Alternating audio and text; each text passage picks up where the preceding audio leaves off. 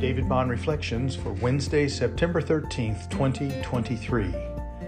What is your idea of God?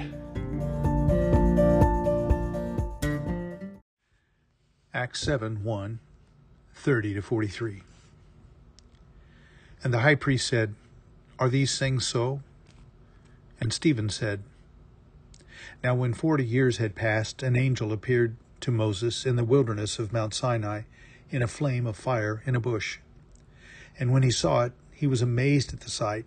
And as he drew near to look, there came the voice of the Lord I am the God of your fathers, the God of Abraham, and of Isaac, and of Jacob. And Moses trembled and did not dare to look. Then the Lord said to him, Take off the sandals from your feet, for the place where you are standing is holy ground. I have surely seen the affliction of my people who are in Egypt, and have heard their groaning, and I have come down to deliver them. And now, come, I will send you to Egypt. This Moses, whom they rejected, saying, Who made you a ruler and judge? This man God sent as both ruler and redeemer by the hand of the angel who appeared to him in the bush. This man led them out, performing wonders and signs in Egypt, and at the Red Sea, and in the wilderness for forty years. This is the Moses who said to the Israelites, God will raise up for you a prophet like me from your brothers. This is the one who was in the congregation in the wilderness with an angel who spoke to him at Mount Sinai and with our fathers. He received living oracles to give to us. Our fathers refused to obey him, but thrust him aside. And in their hearts they turned to Egypt, saying to Aaron, Make for us gods who will go before us. As for this Moses who led us out of the land of Egypt, we do not know what has become of him. And they made a calf in those days, and offered a sacrifice to the idol, and were rejoicing in the works of their hands. But God turned away, and gave them over to worship the host of heaven, as it is written in the book of the prophets. Did you bring to me slain beasts and sacrifices during those forty years in the wilderness, O house of Israel? You took up the tent of Moloch and the star of your God, Rephan, the images that you made to worship, and I will send you into exile beyond Babylon. Compare these two statements.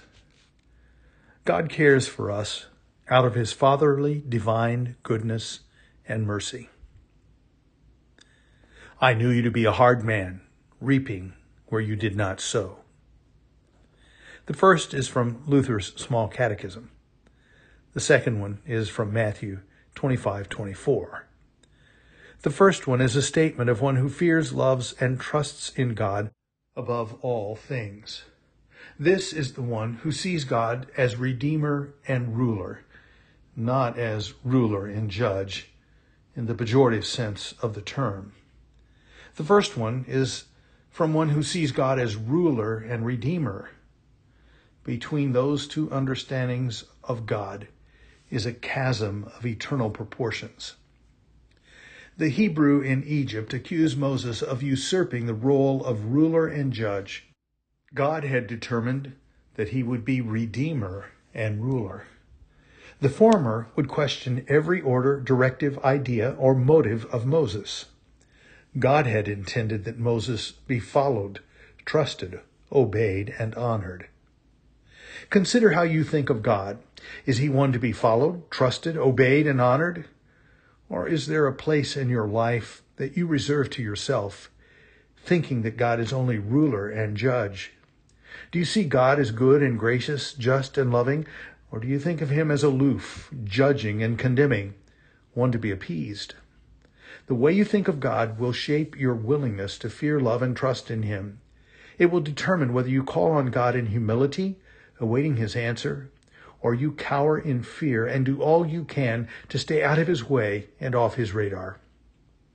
Sometimes we forget, surely the Hebrews did, as Stephen testifies here, they abandoned Moses and rejected God's gifts, making a false idol, a golden calf. It's a wonder that God didn't just completely reject them.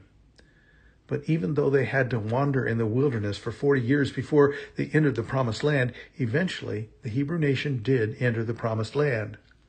All this is by God's grace. That grace reaches to us all as well. When we realize we've thought wrongly of God and failed to trust in Him, He still forgives us. Think of God as Redeemer and Ruler. Fear, love, and trust in Him. Say out loud or in your heart, He has redeemed me. I will live under Him in His kingdom. Check this out from Luther's Small Catechism. Jesus Christ, true God, begotten of the Father from eternity, and also true man, born of the Virgin Mary, is my Lord, who has redeemed me, a lost and condemned person, purchased and won me from all sins, from death, and from the power of the devil, not with gold or silver, but with his holy precious blood, and with his innocent suffering and death, that I may be his own and live under him in his kingdom. This is most certainly true.